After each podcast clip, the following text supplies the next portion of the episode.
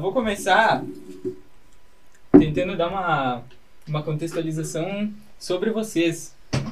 Se tu quiser começar falando, Douglas, de repente, uh, tu lembra quando que tu começou a torcer pro Grêmio, cara?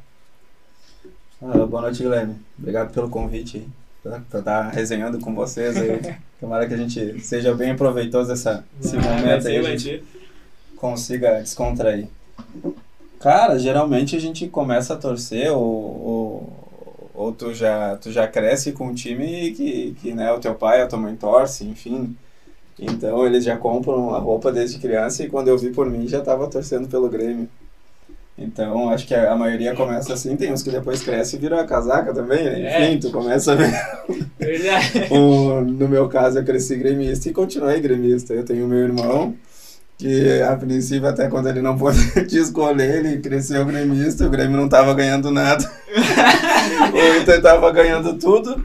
Aí ele começou a comemorar o título do Inter, pegou gosto e virou colorado. Então eu sou gremista e o meu irmão, por causa da seca do, do Grêmio e o Inter campeão do mundo Libertadores, perdi o meu gremista e, e virou colorado, enfim.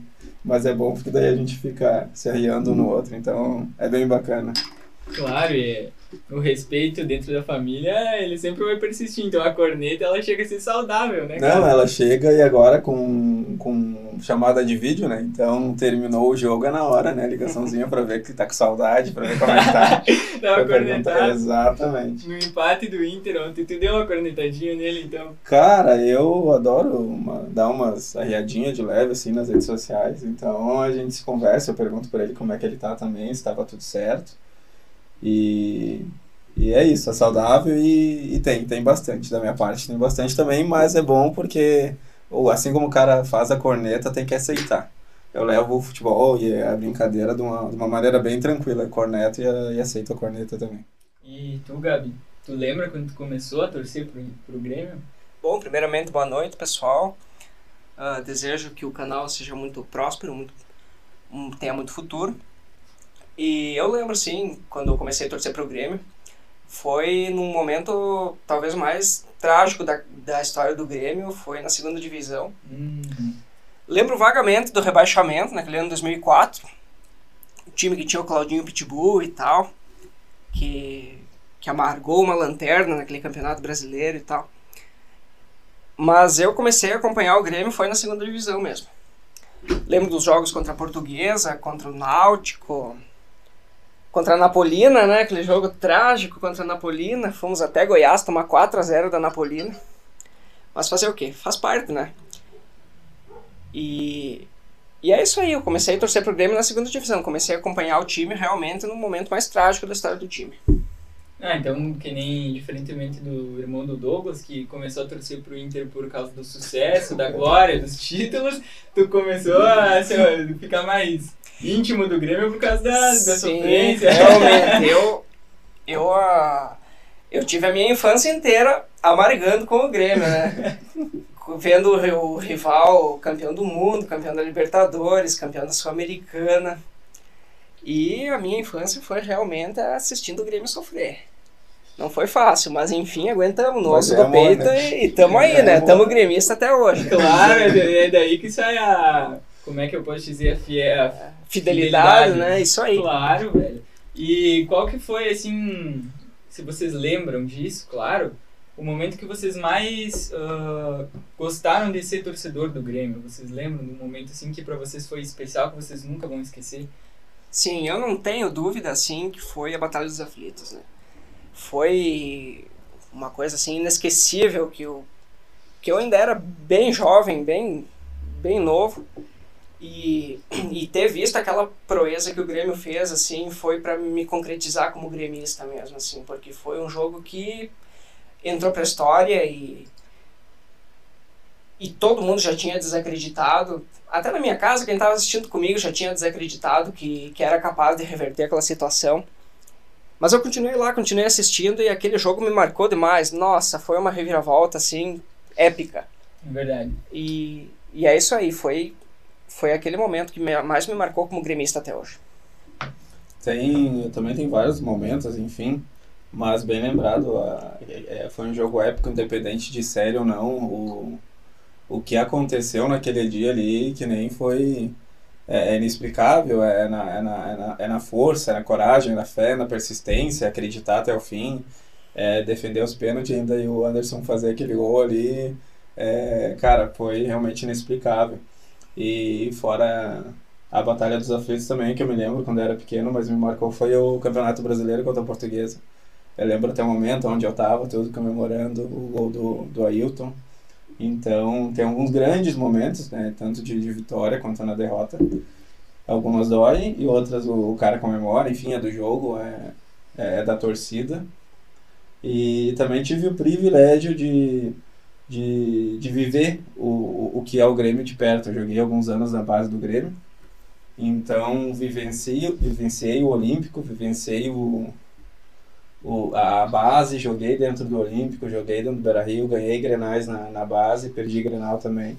Mas, cara, eu tive o, o sonho de torcedor de jogar, é, não na, na questão do, do profissional, mas a base defender o Grêmio. Então, legal, faz parte da minha história, me fez mais gremista ainda. Então, tive esse privilégio aí, joguei com, com várias, vários jogadores que ainda estão jogando em alto nível, ainda estão no, no futebol internacional e nacional aqui. E então o Grêmio faz parte da. Vivenciei muito, o Grêmio faz parte da minha vida. Legal, cara. E nem vocês citaram, a Batalha dos Aflitos, é... a glória do Grêmio nesse momento ela se concretizou nos últimos minutos de jogo, né? E o último jogo, o Grenal que a gente finalmente venceu, a vitória veio nos últimos minutos de jogo, de jogo né? tanto a, o empate quanto a virada. E lógico, foi um lance muito polêmico, mas a gente colorado comemorou por dois anos de seca, né? E só que aí o que eu ia perguntar, na verdade, é um, um fato que aconteceu depois do jogo, que foi uma declaração do Renato que eu, na minha visão, assim como um amante de futebol, eu acho que ela é prejudicial para o futebol, porque ele falou, apesar de toda a polêmica que teve no jogo, no lance, né? de estar, está aberto para discussões, claro, mas ele deu uma declaração dizendo que ia largar o Brasileirão, que ia apostar tudo na Copa do Brasil, mas que no Brasileirão ele ia jogar com um sub-15. Eu queria saber a opinião de vocês quanto a isso. O que, vocês acham dessa, dessa declaração do, do técnico no Grêmio? Bom, eu acredito que tenha sido uma declaração no calor do momento, né? Por, uh, por causa do Grêmio ter sido teoricamente prejudicado no Grenal, no lance do pênalti. Talvez não no lance do pênalti, eu particularmente acredito que tenha sido pênalti no, no lance do Kahneman, mas antes, no lance do Ferreirinha, não ter marcado. Não ter marcado. Uhum. Acredito que tenha sido uma declaração no calor do momento, porque Uh, é lógico que o Grêmio tem interesse no Brasileirão. O Grêmio ainda luta por vaga na Libertadores, né? Como tu muito bem citou. Se o Grêmio não for campeão da Copa do Brasil, já está se complicando para uma vaga na Libertadores, né? Então acredito que tenha sido isso, uma declaração no calor do momento. Sim, até lembrando que logo após a entrevista do Renato Gaúcho, ele, o, o próprio presidente do Grêmio já veio e deu uma baixada nos ânimos, assim, dizendo que não, que o Grêmio ainda segue firme e forte no Brasileirão buscando uma vaga, né? Naquele momento, na verdade, chegou até a citar a busca pelo título, que depois das rodadas acabou não, não se concretizando, mas que o Grêmio segue em busca de uma vaga de Libertadores, né? Sim. Eu, eu concordo com o Gabriel, é, acredito que sim, foi no, no calor né, que ele se exaltou. O Renato ele gosta de dar uh, essas entrevistas, ele é bem incisivo, ele é bem polêmico, ele é bem mas é, acredito sim que, que os, eles são profissionais, assim como a gente também, então eles trabalham todo dia para vencer.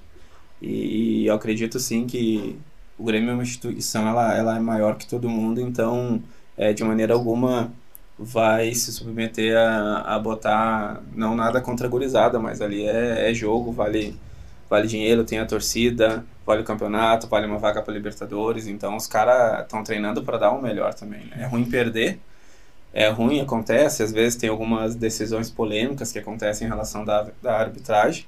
O Inter não tem nada a ver com isso, foi lá e ganhou, ganhou, fez o papel, foi mais efetivo, foi mais competente para fazer o gol. E, mas sim, foi no calor do momento, eu acredito que, que depois foi repensado e com certeza ninguém tá ali para fazer corpo mole. Às vezes perde, mas não não o Renato nem a diretoria acho que, que vai agir dessa forma, não. A gente pode ver no decorrer da história finais que teoricamente teriam favoritos assim e acabaram com desenrolar assim inimaginável. Por exemplo, no caso do Santo André na Copa do Brasil, verdade, no caso do, do, do Paulista de Jundiaí, Okay. do, do Juventude. Juventude, aham. Principalmente na Copa do Brasil, assim, tem uma, uma trajetória de zebras inimagináveis, tanto na Libertadores também. Imagine o Once Caldas foi campeão da, da Libertadores no decorrer da história, assim. Então, final é final. Final, na minha opinião, não tem favorito. E essa história, assim, de botar um favorito, assim, ah, o Palmeiras foi campeão da Libertadores, entra como favorito. Só prejudica o, É pior, né? entra com salto alto, entra com a.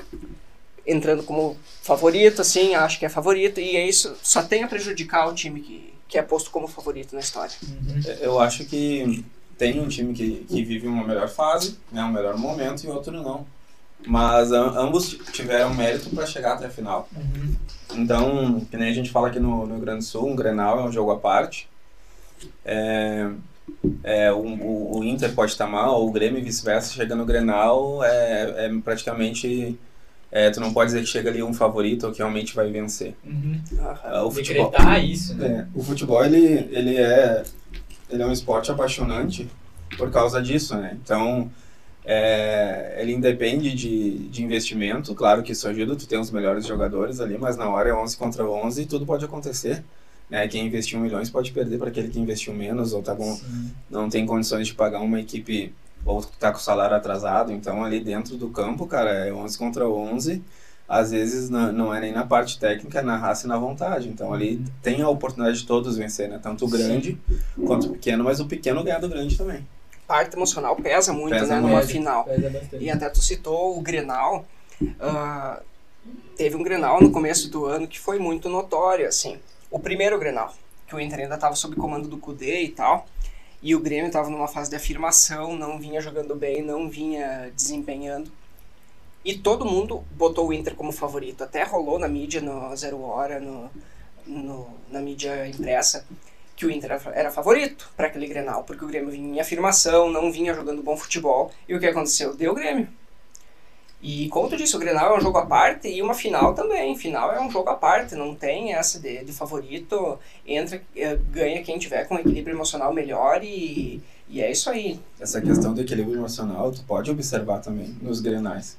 Cara, é, não sei, enfim, a torcida, acho que já meio que já esperava. É claro que não tem favorito, pode acontecer. Mas a questão emocional, o, o, o Inter já entrava meio que, cara, eu vou ter que me esforçar demais para ganhar, Uhum. né, ultimamente.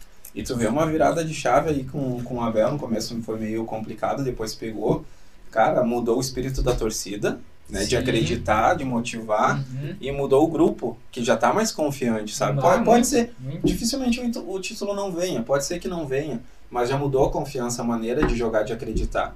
E os caras foram com uma outra postura no Grenal, cara, uma postura que tava faltando há muito tempo. Sim. Então, a questão emocional pesa muito. Sim. E, e para mim, assim, eu acredito que o divisor de água, tanto para a dupla Grenal, para dupla, dupla Grenal, cara, é o resultado do Grenal. E, e eu, particularmente, ali, eu, eu vejo o Brasileirão, para mim, acho que foi definido ali, sabe?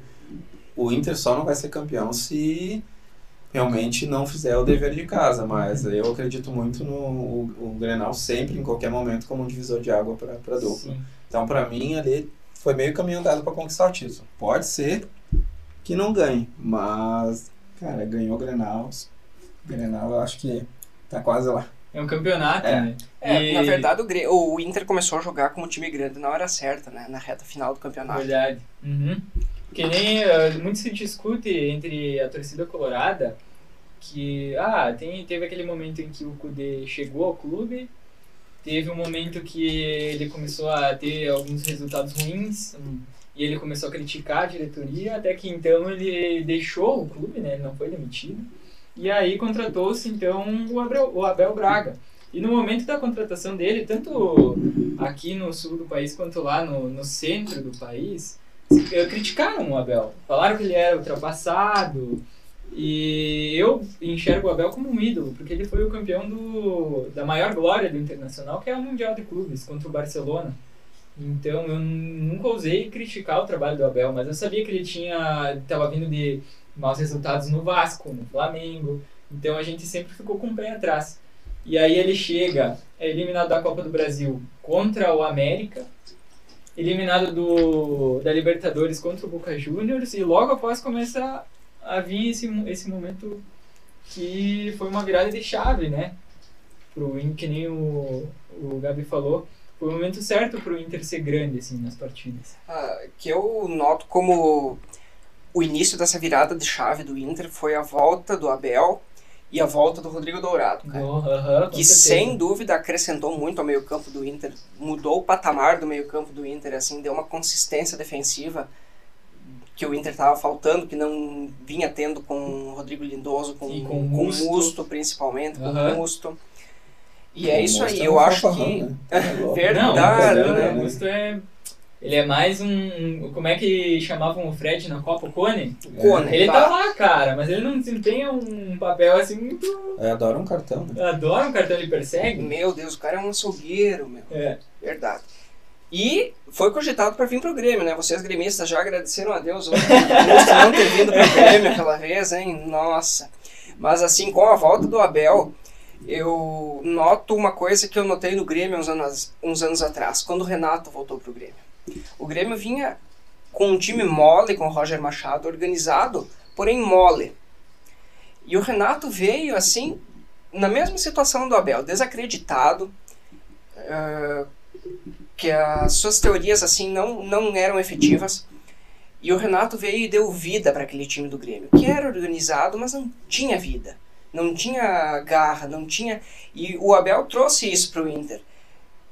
Você nota, ah, como foi no Grenal, jogadores com vontade de vencer, com amor à camisa Uhum. não tirando pernas divididas, jogando com amor à camisa. E, e isso me parece muito o que o Renato trouxe pro Grêmio naquele ano, em 2016, quando o Grêmio vinha de eliminações para Rosário Central, vinha com más atuações, que todo mundo acreditava que seria mais um ano perdido. E o Grêmio tinha um time bom naquele ano, de 2016. E o Renato veio e botou vida naquele time e levou aquele time até o título da Copa do Brasil. E olha, eu como gremista tenho que, que admitir que só um, um- uma reviravolta muito trágica assim tira o título do Inter nesse ano. Porque tá um time compacto, um time compacto, um time organizado, um time com vontade, com amor à camisa. Me lembra muito aquele time do Grêmio de 2016. E eu acho que só alguma reviravolta muito trágica tira o título do Inter nesse ano, porque esse filme eu já vi antes. É, e que ontem, foi ontem o jogo, né? Que o Inter empatou com o Atlético. Só que também tem. A gente tá concorrendo a dois pontos na frente do Flamengo, concorrendo a esse título do Brasileirão. E há duas ou três rodadas atrás, o Flamengo visitou o Atlético Paranaense e perdeu. E ontem o Inter chegou lá e conseguiu arrancar, conseguiu arrancar um empate. Porque lá é diferente de jogar e o Inter não não estava acostumado com isso. Então preferiu se defender mais do que atacar. Cara, agora no final é, é, é no detalhe, é na Sim. inteligência emocional. Tu vê o São Exatamente. Paulo aí, tava lá, boa parte, de- deu uma arrancada lá na frente Nove pontos na frente. e desandou de uma maneira, cara, que não deixou de ser ruim, não deixou de ser bom de um dia para a noite. Sim. Foi mais uma questão emocional que não tava mais encaixando, não Sim. tava dando certo. O técnico não Não, não tava, estava em sintonia com o grupo É. e o Dani Alves criando intrigas nas redes sociais. Essa e... questão de sintonia é a mesma coisa que aconteceu com, com o Abel, a mesma coisa que aconteceu com o Renato ali, né? Uhum. Então é importante o, o treinador ele, ele, ele ganhar o vestiário, né? Os jogadores Uhum. ganhar confiança, né? Então, porque é, eles são muito criticados, então o treinador chegar e abraçar, não, tamo junto, eu assumo, vamos lá. Então isso é muito importante, dar, é, dar vida pro, pro grupo, né? Ele se motiva novamente. Então acho que é isso que acontece com a dupla Grenal com seus treinadores, né? O Abel no momento melhor, mas acredito que, que o Grêmio também vai, é, enfim, passando o ano, terminando, começando de novo, o, o foco vai, vai, vai retornar no, no seu melhor auge. Esperamos. Sim. É, e. conte, conte, conte. Não, esperamos. a esperança tá grande. A esperança tá, grande. tá aqui dentro, Não, ela vem. Eu preciso que ela venha. Não, mas o. Agora até esqueci o que eu ia dizer. Não, brincadeira. Uh, vocês falando assim de, de que dentro disso o técnico conquistar o vestiário, né? E recentemente, não sei se vocês acompanharam, acho que foi ontem até que saiu alguma polêmica entre o, o Grêmio uh, com, acho que especificamente o Renato com o empresário do PP. E eu não, lógico, não, não vou entrar aqui em polêmica nem nada, nem gostaria que a gente discutisse isso, que eu acho que é uma questão que mais atrapalha do que ajuda. Mas vocês, como gremistas, vocês acham que o Renato ainda tem o vestiário do Grêmio? Eu acredito que sim. Uh, o Renato é um cara que sabe muito bem lidar com a base. Uma coisa que, que eu notei nessa passagem do Renato é que ele soube a hora de promover o jogador no momento exato, tanto que o Renato segurou o Everton Cebolinha durante a campanha da Libertadores, que o Grêmio foi campeão, mesmo com o Everton Cebolinha pedindo passagem, porque todo mundo pedia Everton Cebolinha no lugar do Fernandinho naquela, naquela Libertadores e todo mundo viu o que aconteceu no final, o Fernandinho fez gol na final e tal. E no ano seguinte o Renato promoveu o Everton Cebolinha e foi o ano de 2018 que o Grêmio caiu para o River Plate. E ele detonou naquela Libertadores. E tanto que ele demorou para promover o PP até a titularidade. Verdade. E agora um momento parecido com o Ferreirinha, que ele vem adiando a titularidade do Ferreirinha porque todo gremista está pedindo o Ferreirinha como titular. Mas teve toda aquela história no início do ano, o Ferreirinha não quis renovar. Né? Ficou treinando em separado, Ferreirinha uh, negou a proposta do Grêmio. Não, o Ferreirinha chegou a ser cotado para ser contratado pelo Inter. Sim, verdade. E o Ferreirinha, na verdade, quis dar uma de TT, né? Ele esperou que algum time mediano da Europa viesse lá e contratasse, contratasse como aconteceu com o TT, foi contratado pelo Shakhtar. E hum, o que não aconteceu? Só veio propostas nacionais pelo Atlético Paranaense, tal como tu disse, pelo Inter. E o Ferreirinha foi re... recolocado no grupo. E desde então vem amargando o banco de reservas, mesmo que todo gremista esteja pedindo o Ferreirinha como titular. Sim. Então é por isso que eu acho que o Renato ainda comanda o vestiário do Grêmio, por estar tá botando essa calma aí, fera. Uhum. Você coloca no teu lugar. Assim como ele também fez em certo momento com o Jean-Pierre, né? Com o Jean-Pierre, que amargou o banco pro Luan, enquanto todo mundo pedia a titularidade do Jean-Pierre. E eu acho que é isso aí. Cara, não só como essa questão de desempenho de vestiário também, mas não. Eu acho que o Renato ele vem sim há, há muito tempo. Ele, ele mudou a cara do Grêmio, ele trouxe os títulos para nós, ele organizou a equipe. E só que assim, o Grêmio, não só o Grêmio, tá? Algumas outras equipes. Só que é difícil tu manter o alto nível o tempo todo. É, é jogador. A, a, equipe mudou umas três, quatro vezes. Eu, eu não me lembro de do de uma equipe ou do Grêmio subir a base como vem subindo com o Renato. Então, assim, é, ele tem gente, tem muita oportunidade. A gente trouxe ele, ele desenvolveu e trouxe muito guri pro Grêmio. Trocou o time três, quatro vezes. E não é fácil tu dar continuidade no trabalho. É, é perfil diferente, é, é característica diferente de cada jogador. Então, até encaixar, e os jogos eles não param. O Grêmio tá, ultimamente anda disputando todos os campeonatos uhum. e chegando até as finais cara, o, o, desgaste físico ele é enorme.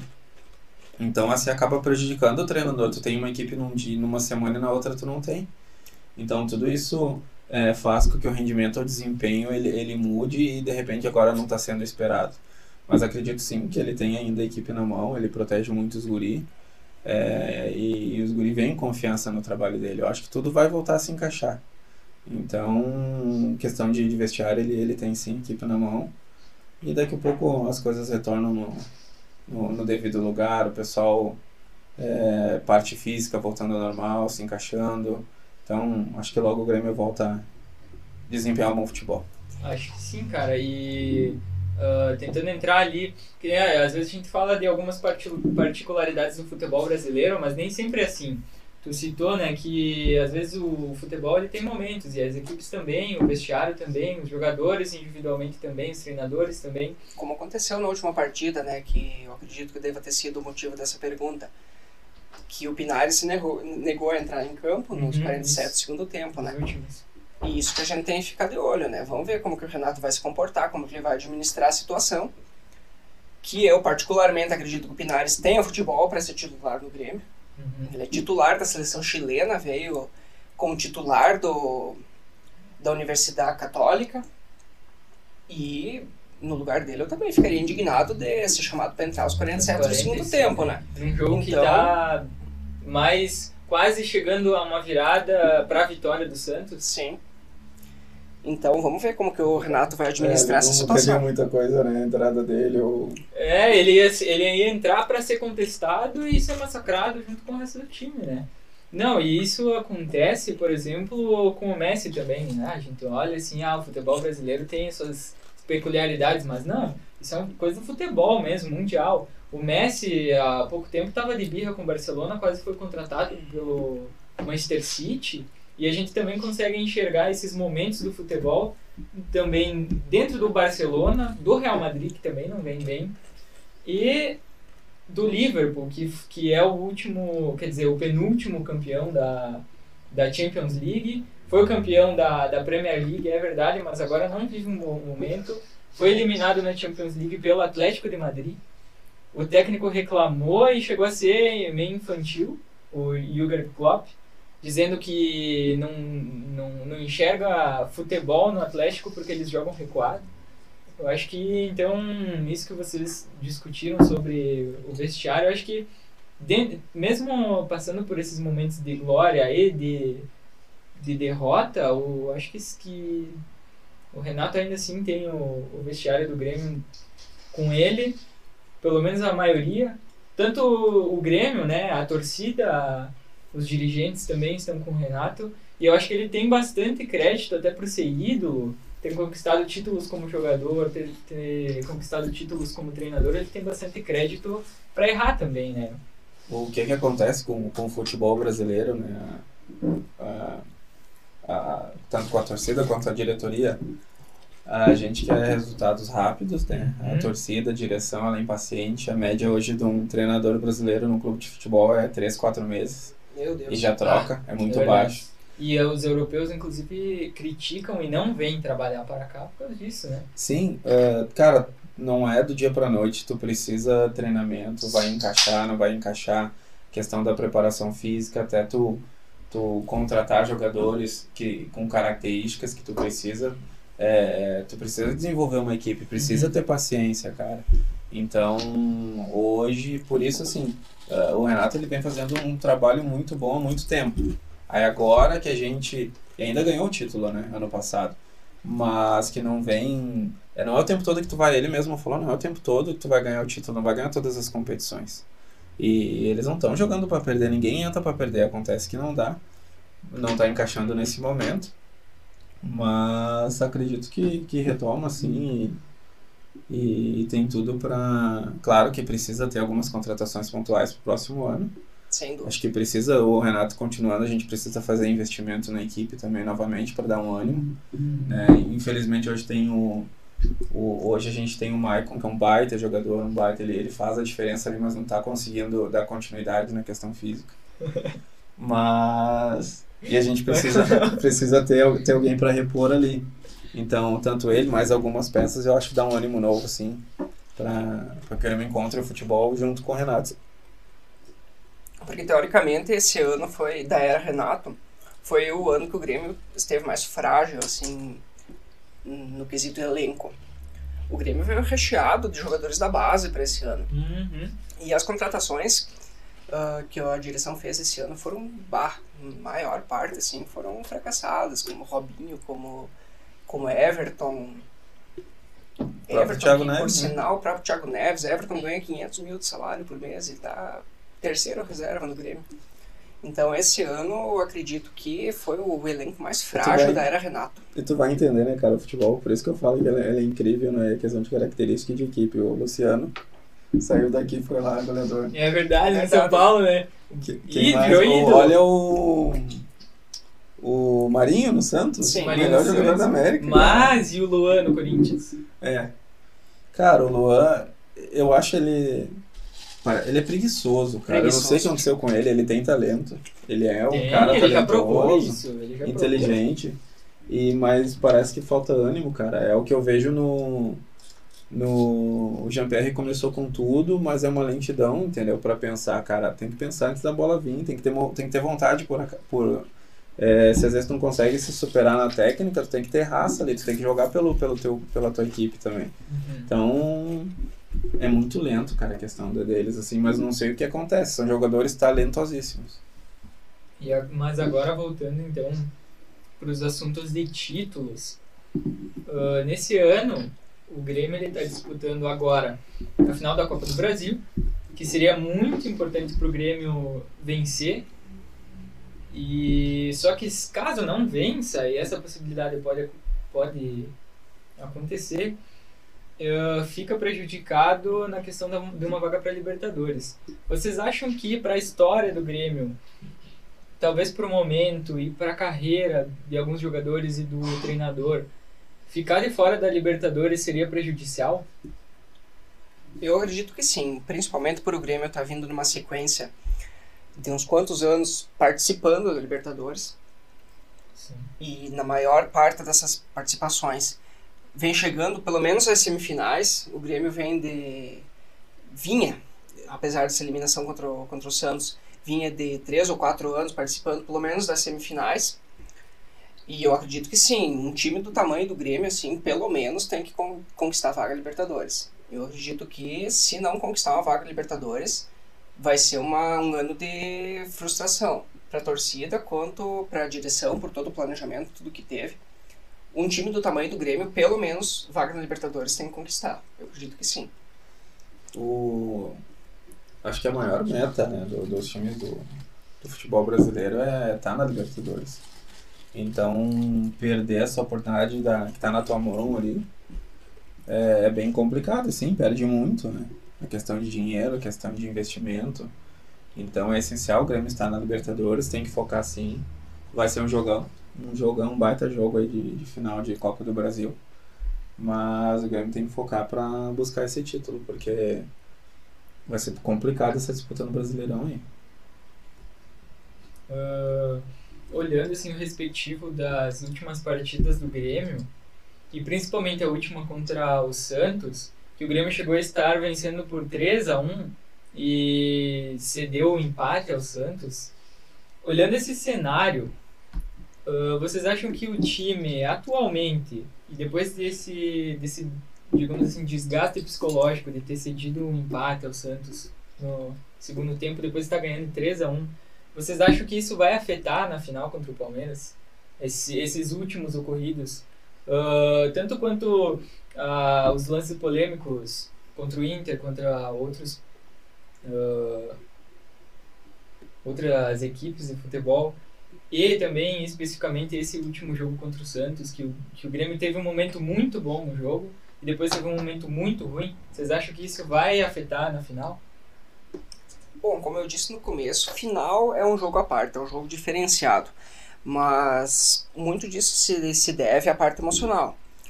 E é inevitável, é inegável que o Grêmio vive uma fase ruim. São muitos jogos assim sem vitória, muitos jogos só com empate, com derrota, com más atuações. E claro, é evidente que se o Grêmio tivesse vindo de uma derrota, de uma vitória, quer dizer, uma, uma vitória comprovando uma boa atuação, com concretização de titularidade de alguns jogadores, como vinha sendo quando estava 3 a 1 com o gol do Diego Souza, com o gol do PP, com o gol do Jean-Pierre, que não vinham jogando bem. Tudo estaria muito mais bem encaminhado, o Grêmio chegaria muito mais firme para a decisão.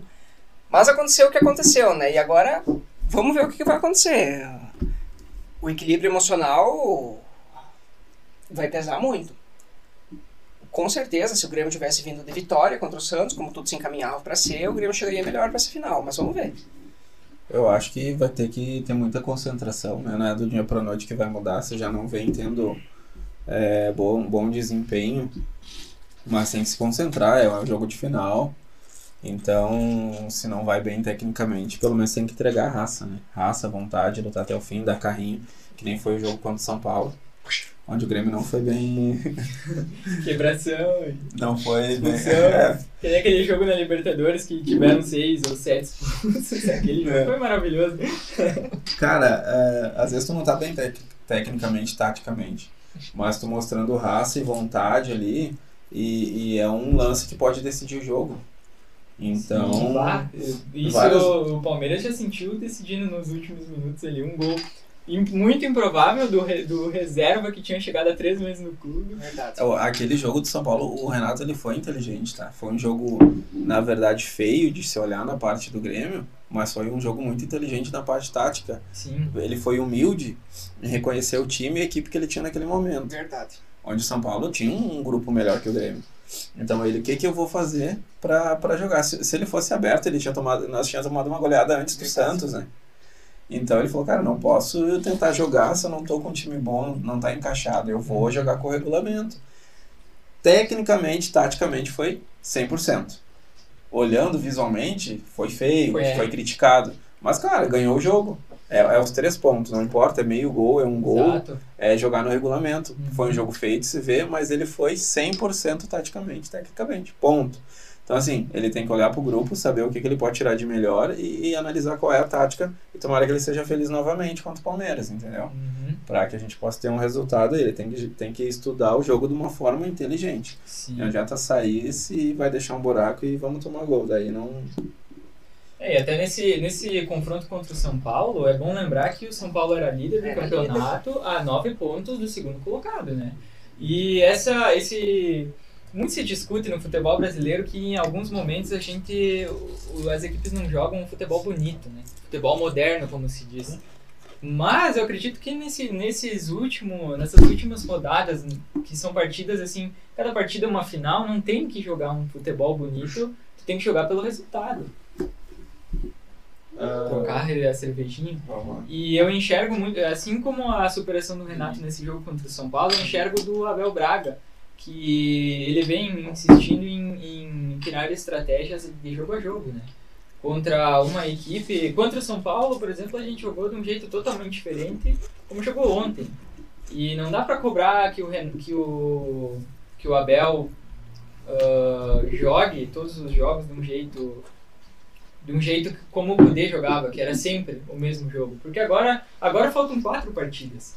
A gente não pode mais pensar na derrota, a gente só pode pensar na vitória. E se isso não, não se concretizar, o Flamengo vai passar o Inter. Então eu acredito que o, realmente o Renato naquele momento ali foi muito assertivo. Tanto é que conseguiu chegar na, Chegar na final. final. Ah, e, mas só que eu gostaria de entrar numa, numa questão que o Gabi até comentou lá no começo, que é a questão assim da, do salto alto. O Palmeiras ele vem de um, de um título da Libertadores que ele não tinha desde 1999, mas que foi um jogo assim eu assisti um- uma parte do jogo foi um jogo meio feio Feio. não foi um jogo bonito, mas isso não, não tem que se discutir porque o título é do Palmeiras. Só que eu acho que o Palmeiras, ele de certa maneira, ele chega no jogo contra o Grêmio com um salto alto. Eu acho que sim. Porque no jogo contra o Botafogo, eles empataram. Não. Contra o Botafogo, que é o lanterna do campeonato. né?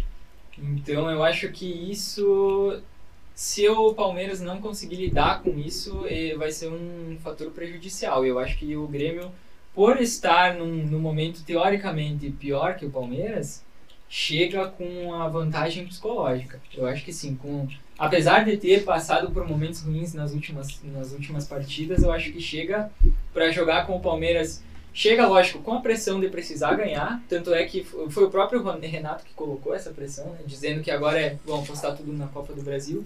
Mas eu acho que o Palmeiras chega com a pressão de ser o campeão da Libertadores e está disputando o Mundial.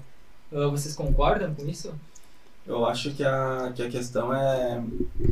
A questão é que o, o Palmeiras ele queria muito a Libertadores, né, Queria como foco. Né, faz, muito, faz muito tempo que não, não conquistava. Então esse era o objetivo máximo deles, assim. Então eles conquistaram, então tirou aqueles, aquele peso das costas, né? Uhum. Que era o que eles queriam, era o, é, enfim, tinha que ganhar, era ganhar e ganhar. Então a torcida queria muito, a própria diretoria. Então é, é, não é questão, eu não, não sei se é questão do salto alto, mas então eu acho que eles já chegam é, com menos sangue no olho. Entendeu? Menos Por- vontade de, de me- ganhar aquele é, título. Eles querem, vão querer, vão, vão disputar, porque quanto mais ganhar, melhor. Mas assim, pô, se eu não ganhar a Copa do Brasil, eu já ganhei a Libertadores, que, é o, que era o principal. Uhum. Então eu acho que eles chegam mais tranquilos, sim, e um pouquinho mais relaxado, de repente desconcentrado.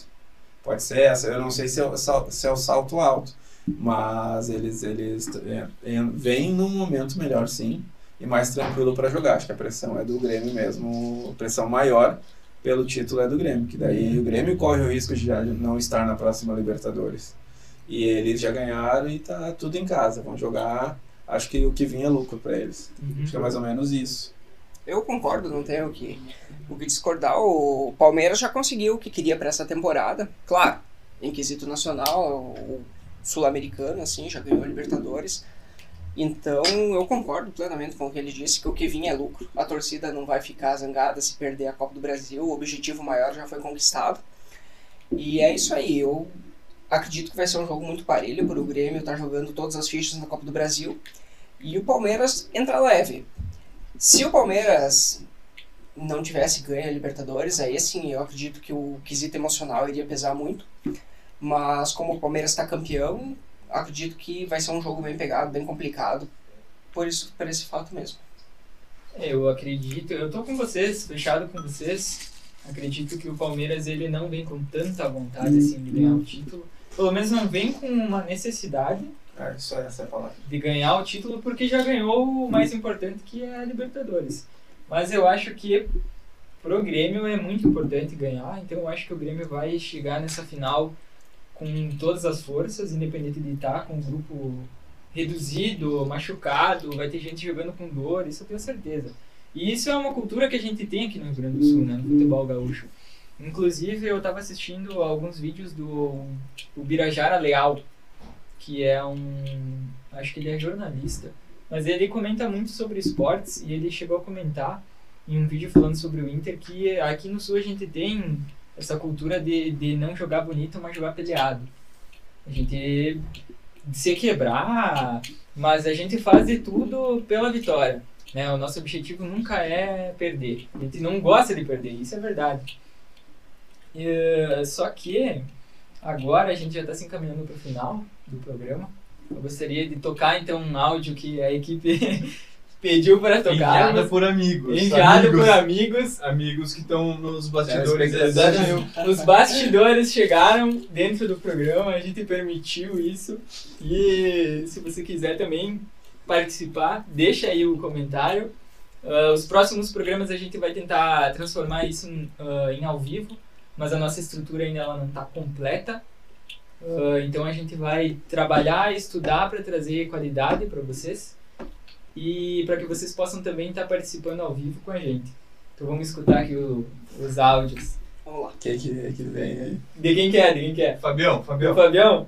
Umas coisas que eu penso muito do Inter. Eu tenho 41 anos. E ainda não vi o Inter campeão brasileiro. Não sei se vai ser ainda, né? Mas eu nasci e sempre ouvi que o Inter era campeão brasileiro e tudo, mas não cheguei a ver campeão do campeonato. Bem interessante você, você pensar, né? 40 anos. Eu tenho cabelos brancos, nada do Inter ser campeão brasileiro. E esse é do Eloy. Eloy. Ah, uma vez de bem vestido foi sem camisa aí, tá louco? Não, que nem o Fábio disse aqui. É verdade, o Fábio não vê o, o Inter ganhar o Brasileirão há muito tempo. Mas a minha namorada ela tem 23 anos e ela foi comemorar o primeiro título expressivo do Grêmio em 2017. Tamo junto. Então. 2016. é, 2016. 2016, 2016. E Então, eu é peguei assim, o Brasileirão. Peguei o Brasileirão. E, e o gremista muitas vezes vem dar uma coisa. Ah, é lógico, é saudável, mas a gente tem que rebater a corneta, né? E o gremista vem às vezes falar que o Inter nasceu em 2006. E aí eu costumo dizer que o, In- o Grêmio nasceu em 1983 e, e morreu no ano seguinte e voltou a nascer, então, em 2016. Eu não sei se vocês concordam com Ah, isso. Era eu Então-